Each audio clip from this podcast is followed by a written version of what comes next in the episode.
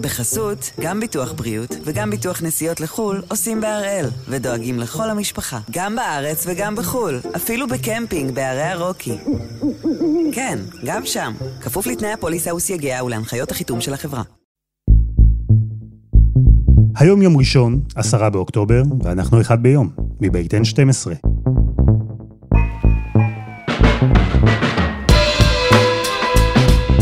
אני אלעד שמחיוף, ואנחנו כאן כדי להבין טוב יותר מה קורה סביבנו, סיפור אחד ביום, כל יום.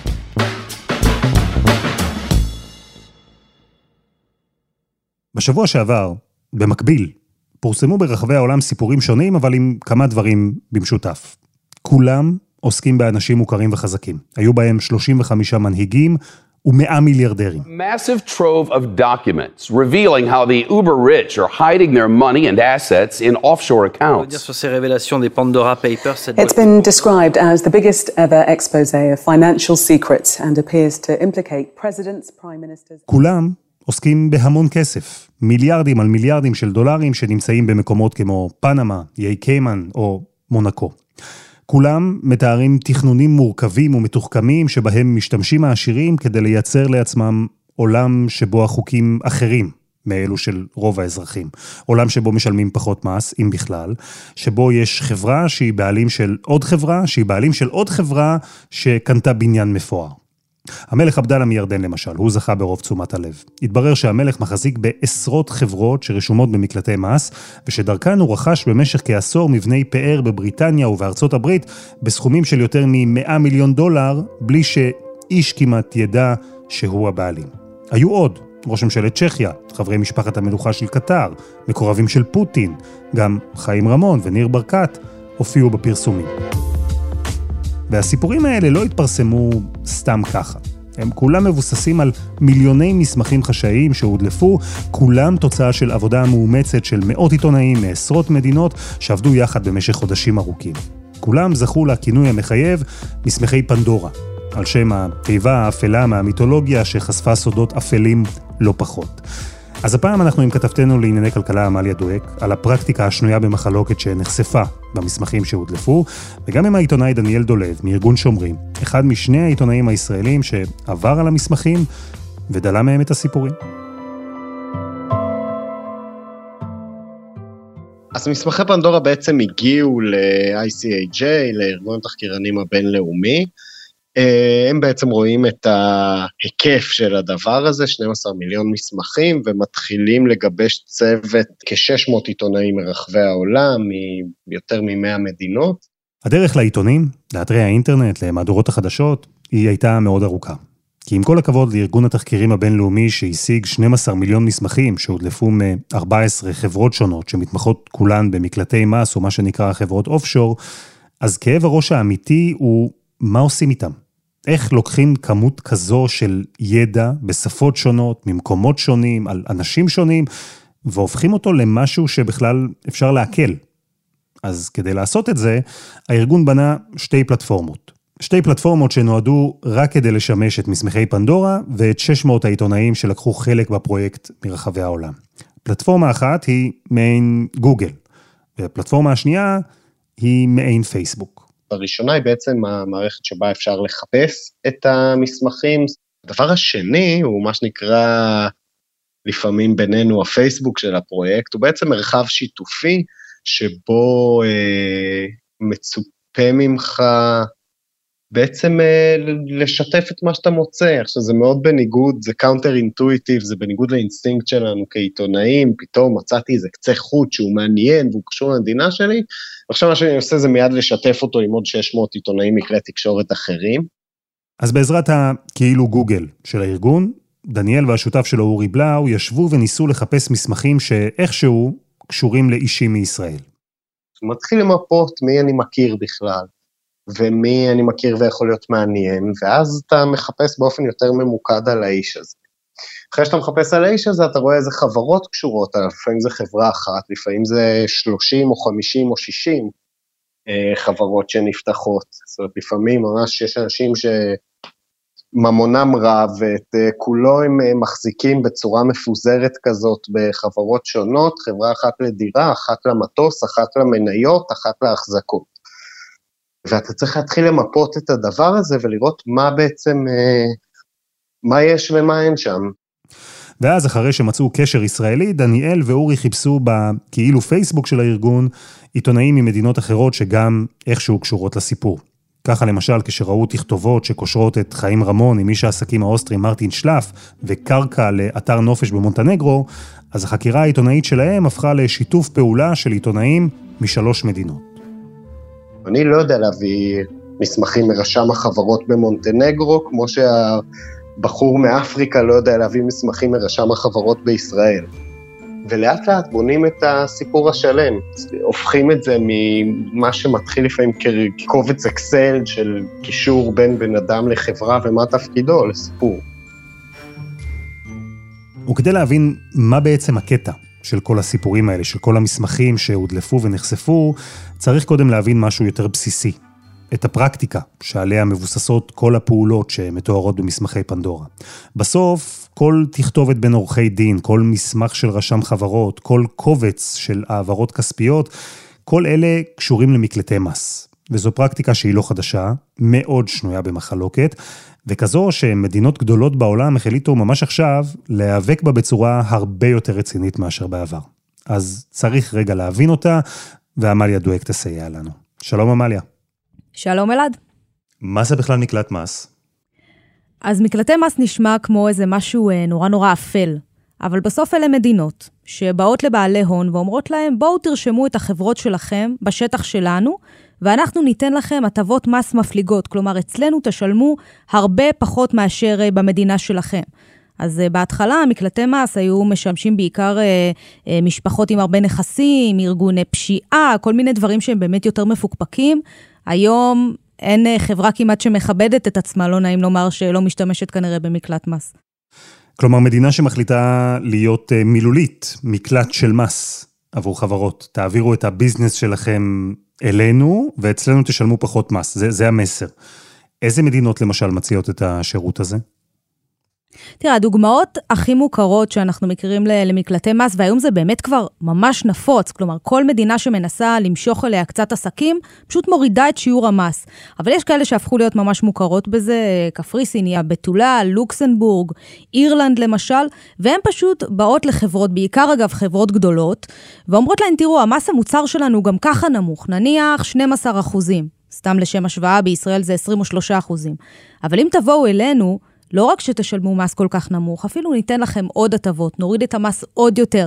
אתן לך דוגמה, אירלנד למשל, היא הציעה לאפל ולגוגל להעביר את ההמתות לשטח שלה, לשלם מס אלעד של כמה עשרות מיליוני אירו על הכנסות של מיליארדי אירו. ובאמת, הפלא ופלא, אתה רואה את פייסבוק וגוגל ואפל מעבירות לשם את המטות שלהם, כי זה פשוט ממש כדאי להם. ההטבה הזו, הפרקטיקה הזו, היא כזו שאמורה לפתות אה, עסקים גדולים או אה, אנשים עשירים, נכון? לא אזרחים פרטיים עם אה, חברה קטנה או עובר ושב רגיל, שם זה כבר יותר מורכב. אם אתה אזרח ישראל ואתה עצמך מנהל את החברה ואתה רוצה ליהנות uh, מהטבת מס במדינה אחרת, אתה כנראה תצטרך לעבור לשם פיזית, כי חוקי המס במדינת ישראל דורשים איקס ימים בשנה, שבהם אתה נמצא במדינת ישראל, מוכיח שזה מרכז החיים שלך, ולפי זה אתה משלם את המס. אבל אם אתה חברה קצת יותר גדולה, שיכולה להרשות לעצמה לשים כמה עשרות עובדים באיזשהו מקלט מס ולהגיד, הנה, אלה המשרדים שלנו, משם אנחנו עובדים, זהו, לא צריך יותר מזה כדי לקבל את ההטבות. זה מאוד מאוד פשוט, ולכן אנחנו רואים הרבה חברות הולכות על המסלול הזה. אז הצד של החברות ברור, אה, זה משתלם להן בזה שהן משלמות פחות מס. למה מקלט המס אה, רוצה לעשות את הדבר הזה? כדי להביא לו עוד כסף, אתה יודע, כל מיני אה, מדינות קטנות כאלה, לוקסמבורג, איי הבתולה, מקומות שלא היה להם הרבה על מה להתבסס מבחינה כלכלית, אמרו לעצמם, אוקיי, הנה אחלה דרך למשוך אלינו עסקים, הרי אין לנו איזשהו יתרון יחסי אחר אה, לעומת מדינות גדולות כמו ארצות הברית, אה, בריטניה וכדומה. בואו ננסה למשוך את, ה, את החברות האלה בדרך אחרת, וזה עבד להם בצורה פנטסטית. מרגע שזה עבד, אז עוד הרבה הרבה מדינות התחילו לאמץ את השיטה הזו, ובעצם נוצר לנו סוג של אה, מרוץ לתחתית. מי מציע פחות מס לחברות, בעיקר לחברות הגדולות. וזה הכל חוקי? מקלט מס זה לחלוטין חוקי. באופן כללי, תכנון מס הוא, הוא דבר שהוא חוקי כל עוד אתה מצהיר על הכל, עושה את הכל על פי החוקים ועל פי הספרים. אני אוסיף שהרבה פעמים זה חוקי, אבל מסריח, כי אני אתן לך דוגמה. אם אני, עמליה, היום גרה במדינת ישראל, נהנית מכל המשאבים של מדינת ישראל, ולצורך העניין מקימה סטארט-אפ. ואני את כל ההשכלה שלי רכשתי כאן, והמשפחה שלי כאן, ואני משתמשת בכבישים של מדינת ישראל כדי להגיע לסטארט-אפ שלי, ובתשתיות ובהכול, אבל אז אני מחליטה לרשום את החברה שלי באיי הבתולה. ושם אני מקבלת הטבת מס, משלמת את המס שם, משלמת מעט מאוד כסף, ומדינת ישראל, ביום מן הימים, כשאני אמכור אה, ואעשה אקזיט ענק, לא תראה מזה שקל. למה? כי החברה לא רשומה במדינת ישראל. אז יש כאן איזושהי אה, צביעות מסוימת, ויש כאן בעייתיות אתית, אה, אפשר לקרוא לזה, אבל מבחינה חוקית זה כשר. מה ההיקף של התופעה, אנחנו יודעים? זה קצת מצחיק, ניסינו לברר לפני הפרק הזה, אה, וראינו שההערכה נעה בין חמישה טריליון דולר ל-32 טריליון דולר. וזה קצת הסיפור של מקלטי המס. כלומר, אף אחד לא באמת באמת יודע מה ההיקף של התופעה הזו, אבל מאוד ברור למדינות שלא משמשות כמקלטי מס, שהן מפסידות מזה הרבה מאוד כסף. אז זהו, וזו בעצם הבעיה, נכון? כי אמרנו, החברה או האדם מרוויחים, משלמים פחות מס. מדינה שמשמשת כמקלט מס מרוויחה, כי יש לה איזה תעשייה סביב הדבר הזה שמתפתחת. המפסידות הן בעצם מדינות המוצא, שהכסף הזה שאמור היה ויכול היה להיכנס לקופה שלהן, לא נכנס. תראה, היה דיווח מדהים, אלעד, שאמזון לא שילמה כמעט בכלל מס על רווח של 11 מיליארד דולר בארצות הברית, לא שילמה כמעט בכלל בגלל שהיא עשתה תכנוני מס ונרשמה בין היתר במקלטים. עכשיו, תבוא ארצות הברית ותגיד לעצמם, סליחה, למה? או תבוא ישראל ותגיד לעצמה, סליחה, למה שעכשיו אה, ניר ברקת, או חיים רמון, או כל אדם אחר שרושם את העסקים שלו באיזשהו אה, מקום אחר, למה שהם לא ישלמו את המס הזה אצלנו? אז זה בסוף הסיפור. וכאן גם מגיע המאבק הגדול של המדינות לבוא ולנסות לקבל את הכסף הזה בחזרה. איך אפשר בכלל אה, להיאבק בתופעה הזו? איך אפשר לכפות על מדינה אחרת לשנות את שיעור המס שלה, או לכפות על חברה לא לנהל עסקים במקום שמציע לה לשלם פחות? אז יש כמה דרכים. לאיחוד האירופי אה, הייתה במשך שנים רשימה שחורה של מקלטי מס, הם פרסמו אותה פעם ראשונה ב-2015, וזה בעצם אמור היה להיות תמריץ למדינות אה, לא לשתף עם זה פעולה, להעלות קצת את רמות המס, נאמר בעדינות, זה לא מי יודע מה עבד. ואז הגיע הפטיש של החמישה טון, חמישה טריליון דולר, אה, אם תרצה, מהלך מאוד משמעותי שעבר לאחרונה. אחת ההחלטות הכי דרמטיות בכלכלה במאה השנים האחרונות, לא הגדרה שלי, הגדרה של הכלכלנים הגדולים בעולם, שאומרת, בואו נקבע מס חברות מינימלי, 15 אחוז. לא תהיה אף מדינה שתוכל לתת לחברות גדולות הטבה מעבר לזה. 15 אחוז, רק uh, כדי לסבר את האוזן, זה יותר ממה שחברות גדולות משלמות אפילו כאן בישראל. זה מס חברות שהוא לא מבוטל. והכוונה היא להכיל את זה בשלב הראשון על החברות הגדולות שמאוד נהנות ממקלטי המס, בשלב הבא אולי גם להרחיב את זה. ואיפה זה עומד עכשיו? אז ההחלטה עברה כרגע אה, ב-G7, שזה ארצות הברית, קנדה, יפן, גרמניה, צרפת, איטליה ובריטניה. בהמשך זה אמור להגיע להצבעה יותר רחבה. הם סימנו את חודש אוקטובר, שזה עכשיו, אה, כתאריך שבו הם רוצים להתחיל להכיל את זה בפועל, בשלב הראשון רק על חברות גדולות, על חברות ענק. אה, היו הרבה סקפטים לתהליך הזה. אני לא יודעת להגיד לך אם זה יקרה בפועל, אבל זה כל הזמן תהליך שאנחנו רואים שהולך וקורה, אז בסוף משהו יצטרך להשתנות.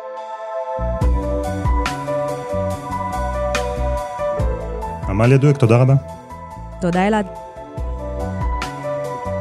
אז זה הבסיס של מסמכי פנדורה. עליו, על מקלטי המס, הם כולם מבוססים. אנשים עשירים, חזקים ומוכרים, שהקימו חברות שרשומות במקומות שהם מציעים מיסים נמוכים מאוד, הם שפכו אל החברות האלה כסף, הרבה כסף, ולמרות שהאנשים עצמם הם חיים, חלקם אפילו מנהיגים במדינות כמו ירדן, צ'כיה, רוסיה ואחרות, המיסים שלהם לא הלכו לשם, אלא למקום אחר, לאותו מקום שדרש מהם יחסית מעט מאוד. ובין האנשים שהופיעו במסמכי פנדורה היו גם ישראלים. ומיד נשמע מדניאל דולב על העבודה סביב הסיפורים המקומיים האלה. חסות אחת, וממש מיד חוזרים.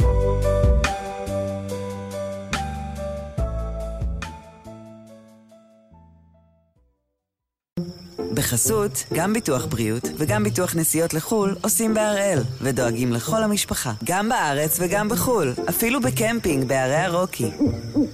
כן, גם שם, כפוף לתנאי הפוליסה וסייגיה ולהנחיות החיתום של החברה. אנחנו עם מסמכי פנדורה, ההדלפה הכלכלית הגדולה בהיסטוריה, ועם העיתונאי דניאל דולב מארגון שומרים, שהיה אחד מתוך 600 עיתונאים ברחבי העולם שעבדו במקביל על המסמכים האלה ועל הסיפורים שיצאו מהם. והסיפורים האלה העמידו באור מאוד לא מחמיא אנשים מאוד חזקים. קחו לדוגמה את אנדרי בביס, מיליארדר שנבחר לראשות ממשלת צ'כיה, בין היתר אחרי שהבטיח להילחם בשחיתות. אז מתברר שבאביס השתמש בחברות שרשומות במקלטי מס כדי לרכוש אחוזת מיליונים בדרום צרפת. על המלך עבדאללה והנכסים שלו דיברנו, היו גם אחרים, וזה מצד אחד הוביל ללא מעט ביקורת ציבורית, אבל מהצד השני צריך לזכור, הכל חוקי. כמו שראינו גם, הרבה אנשים עושים את זה. אז דניאל, יחד עם חבריו העיתונאים שעבדו על מסמכי פנדורה, לא פעם מצאו את עצמם דנים ומתלבטים איפה בדיוק עובר הקו. הקו הזה שבין מה שראוי לפרסם ומה שלא ראוי לפרסם. אז באמת בהרבה מהדברים זאת, זו התלבטות שהייתה לנו בינינו, שלגבי המון המון מקצות החוט תהינו מה, האם יש באמת הצדקה ציבורית לפרסם את זה. ואתה יודע, אולי הדוגמה הכי טובה לזה בהדלפה הנוכחית זה הסיפור של המלך עבדאללה. ובסוף שם זה חוקי. כאילו, זה בטח שאין פה שום התחמקות ממס, כי כמו שאמרו בתגובה שלהם, המלך בירדן לא חייב בשום מס לאף אחד, ומצד שני, אני חושב שגם המלך עבדאללה הבין את הבעייתיות בזה שבזמן שאזרחים של הממלכה יוצאים להפגין על המצב הכלכלי, והאביב הערבי, ונגד השחיתות, ונגד דבר שבאמת אין לאנשים בירדן מה לאכול, אז הוא הבין מה הבעיה הציבורית בלקנות אה, את הנכסים האלה מעבר לים, ולכן עשה את זה בצורה הזאת. אני לא יודע באמת מה היו השיקולים של המלך, קטונתי, אבל על פניו זה נראה שהשיקול היה, או לפחות אחד השיקולים בוודאי היה להסתיר את זה מהציבור. אז בהקשר הזה, נכון, יכול להיות שזה לא פלילי, כנראה שזה לא פלילי, אבל יש פה היבט ציבורי מאוד חזק וחשיבות ציבורית מאוד גדולה לחשיפה הזאת. ובין כל האישים והסיפורים שהגיעו משורה ארוכה של מדינות, דניאל מצא את עצמו עסוק כשתוכנת הכאילו גוגל של ארגון התחקירנים הבינלאומי מצאה לא פחות מ-40 אלף מסמכים שבהם מופיעה המילה ישראל. 565 אזרחים ישראלים נמצאו קשורים לחברות שפועלות במקלטי מס. זה לא מעט. ובמסמכים היו גם כמה שמות ישראלים מוכרים. למשל השם חיים רמון. והסיפור שנחשף במסמכים סבוך. רמון, בעזרת חברה שהקים בקפריסין עם שותפים, רכש מאיש העסקים האוסטרי מרטין שלף קרקע במונטנגרו, שעליה אמור היה להיבנות כפר נופש בגובה ביי. הפרויקט כולו היה תחת חובות של עשרות מיליוני אירו, הבנייה תקועה, אפילו לא התחילה, ורמון פעל מול בנקים כדי לקצץ את החוב, אחר כך הוא מכר את הפרויקט לחברה מאבו דאבי. זה סיפור שמעלה הרבה שאלות. רמון בתגובתו לארגון שומרים דחה טענות ששימש איש קש. העניין הוא שכל הסיפור הזה נחשף לדניאל דרך מסמכים משפטיים יבשים ורישומים בנקאיים אפילו יבשים יותר. ומכל זה היה צריך איכשהו לבנות את התמונה הגדולה, להבין מה בדיוק קרה שם, לספר סיפור. אז באמת אה, מסמכים הם דבר יבשושי, ובאמת אחד האתגרים הוא להפוך את זה לסיפור קריא ומעניין, ולהוסיף לו צבע. משהו שיעזור לאנשים לדמיין איך הדבר הזה נראה. עכשיו, במקרה הפעם, למשל, בסיפור של חיים רמון ושלף, אני, אני חושב שזה. כשאתה יוצא רגע מהמסמכים והולך לראות את המפרץ הזה שבו כביכול אמור היה לקום אה, אתר הנופש בגובה ביי, וזה פשוט נראה מקום מדהים. מפרץ כזה מהסרטים, עם, שהוא מצד אחד הררי ו- ומיוער, אבל יורד בחדות לים, זה מאוד מאוד יפה. והדברים האלה הם לפעמים אה, חלק, זאת אומרת, דברים שמאוד עוזרים, ובאמת לפעמים היציאה מהמסמכים נותנת כאילו צבעים הרבה יותר ויביד אה, באנגלית לסיפור. ולא רק רמון, גם המיליארדר בעל האזרחות הישראלית ארנון מילצ'ן מופיע במסמכי פנדורה, הוא מופיע כמוטב בשבע חברות שרשומות באיי הבתולה, ומחזיקות ביצירות אומנות, בנכסי נדל"ן ובכסף, הכל בשווי של כמעט חצי מיליארד דולר. גם חבר הכנסת ניר ברקת הופיע במסמכים כמחזיק במניות של חברה שאומנם הוקמה ופועלת בישראל, אבל רשומה בכלל באיי הבתולה. ולא רק זה, התברר שעם בחירתו לכנסת, ברקת העביר את ניהול ענייניו העסקיים בנאמנות עיוורת לאחיו, וזה לכאורה בניגוד להנחיות של ועדת האתיקה. ברקת אמר לארגון שומרים שכל פעולותיו יתבצעו כחוק, ושהוא שואף שכל עסקיו ישלמו מס בישראל, אבל את רישום החברה שהוא בעל מניות בה, ביצעה הנהלת החברה. ולא היה לו קשר לזה. וכן, אני יודע, אלו סיפורים מורכבים, קשה להבין אותם, וזה לא קורה סתם. יש אינטרס מאוד ברור שכל המהלכים האלה יהיו מבלבלים ומבולבלים ומסובכים כמה שאפשר. במקרה אחד, שאני לא יודע, אני לא, אני לא ארחיב עליו מאוד, כי הוא לפחות נכון לעכשיו לא התפרסם, אבל קבוצה של אה, השקעות של ישראלים בחו"ל שהייתה מבנה החברות שם היה כל כך מורכב, עם עשרות חברות ובעלות שמשתנה ביניהם, והלוואות מאחד לשני, שאתה אומר, זה כמו, יש כזה סרטון שרץ באינטרנט, שאומרים לך, תנסה לספור כמה מסירות יש פה עם הכדורסל, ושלושה אנשים מת, מתמסדים מאחורי הגב, ואז בסוף אומרים לך, האם ראית את הגורילה? ומתברר שאתה היית כל כך מרוכז אה, בכדור, שלא ראית שבאמצע הסרטון נכנס בן אדם לבוש כמו גורילה, עושה שלום ויוצא מהפריים.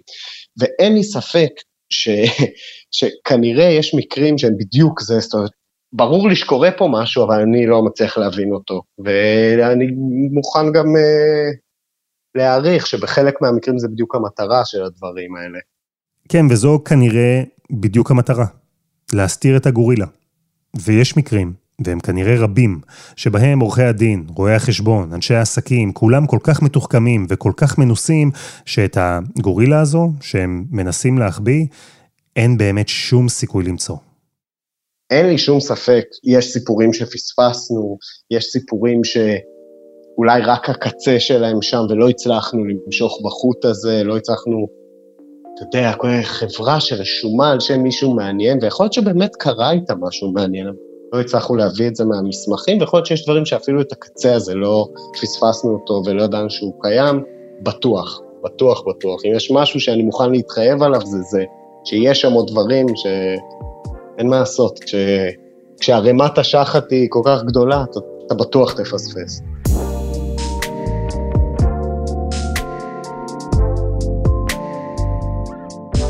וזה היה אחד ביום, של N12. תודה לדניאל דולב מארגון שומרים, שלקח אותנו אל מאחורי הקלעים של חשיפת מסמכי פנדורה. הפרק הזה, כמו כל הפרקים הקודמים שלנו, למשל, איך עושים תקציב מדינה, כולם זמינים ב-N12 ובכל אפליקציות הפודקאסטים, אנחנו גם בפייסבוק, חפשו אותנו שם. העורך שלנו הוא רום אטיק, בצוות עדי חצרוני ודני נודלמן, על הסאונד יאיר בשן, שגם יצר את מוזיקת הפתיחה שלנו, ואני אלעד שמחיוף, ואנחנו נהיה כאן גם מחר.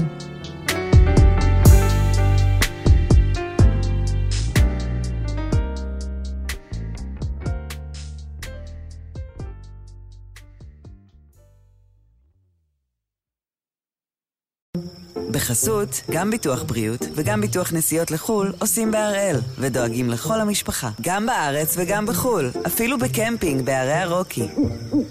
כן, גם שם, כפוף לתנאי הפוליסה וסייגיה ולהנחיות החיתום של החברה.